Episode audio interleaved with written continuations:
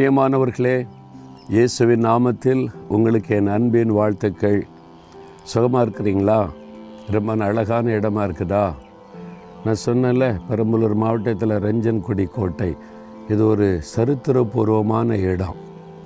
இங்கே யுத்தெல்லாம் நடந்திருக்குது. அப்போ ராஜாக்கள் பாதுகாப்பாக இருந்து சத்துருக்களோட யுத்தம் பண்ண இந்த கோட்டையை கட்டி சண்டை போட்டுக்கான பல காரியெல்லாம் அங்கே வச்சுருக்குறாங்க. எவ்வளோ பாதுகாப்பாக அவங்க இருந்து யுத்தம் பண்ணி தங்களுடைய மக்களை பாதுகாத்துருக்காங்க பார்த்தீங்களா? அதே மாதிரி தான் ஆண்டவரும் இந்த துஷ்டனாகிய பிசாசின் கையிலேருந்து நம்மளை பாதுகாக்கிறதற்கு சிலுவையில் அவர் சண்டை போட்டார். தனியாக அவர் சிலுவையில் அவர் யுத்தம் பண்ணி பெரிய ஜெயம் எடுத்தார். தன்னை தனியாக சிலுவையில் ரத்தம் சிந்தி நமக்காக நம்முடைய பாவ சாபங்கள் எல்லாத்தையும் மாற்ற, இந்த பிசாசனுடைய தலையை உடைக்க, அவன் மீது வெற்றி எடுத்து என் ஜனத்தை நான் பாதுகாக்கணும்னு சொல்லி தன்னையே சிலுவையில் பலியாய் கொடுத்தார். அதனுடைய விளைவு என்ன தெரியுமா? நாகம் 1:15 துஷ்டன் இனி உன் வழியாய் கடந்து வருவதில்லை, அவன் முழுவதும் சங்கரிக்கப்பட்டான். இந்த துஷ்டனாக இருக்கிற பிசாசு பார்த்திங்களா, அவன் தான் நம்முடைய சமாதானத்தை கெடுக்கிறவன், வியாதியை கொண்டு வந்து ஆரோக்கியத்தை கெடுக்கிறவன், குடும்ப மகிழ்ச்சியை கெடுக்கிறவன், நம்மளை வேலையில், பிஸ்னஸில், ஊழியத்தில் எல்லாம் டிஸ்டர்ப் பண்ணிக்கிட்டே இருக்கிறவன்.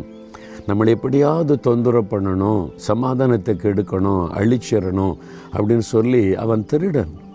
அப்படி தான் ஏசு சொல்கிறார், அவன் திருடன், கொல்லுகிறவன், அழிக்கிறவன். நம்மளை எப்படியாவது அழிச்சிடணும்னு சத்துரு வர்றான்.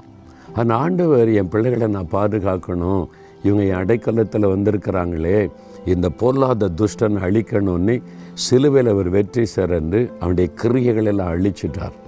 இப்போ ஆண்டு சொல்கிறாரு, இனி துஷ்டன் உன் வழியாய் கடந்து வருவதில்லை, இனி ஒன்று அவன் மேற்கொள்ள முடியாது, ஜெயிக்க முடியாது.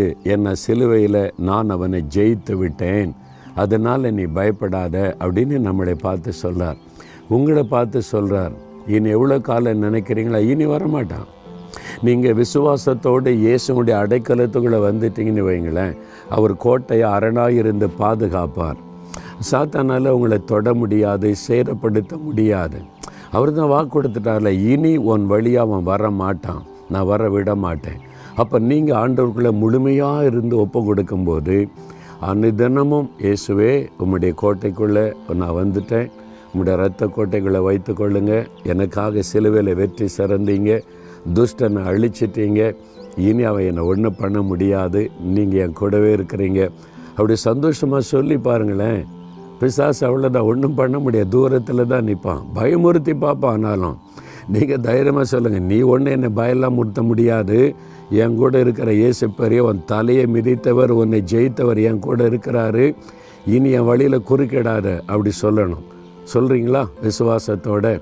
சாத்தானே, உன்னை ஜெயித்த இயேசு என் கூட இருக்கிறாங்க, உன்னை அழித்த இயேசு என் கூட எப்பவுமே இருக்கிறாங்க, நீ இனிமேல் என் வழியில் குறுக்கிட முடியாது, என்னை துக்கப்படுத்தவோ சேதப்படுத்தவோ உன்னால் முடியாது, இயேசுவின் இரத்த கோட்டைக்குள்ளே என்னை அர்ப்பணித்துக் கொள்கிறேன், இயேசுவின் நாமத்தில் ஆமேன், ஆமேன்.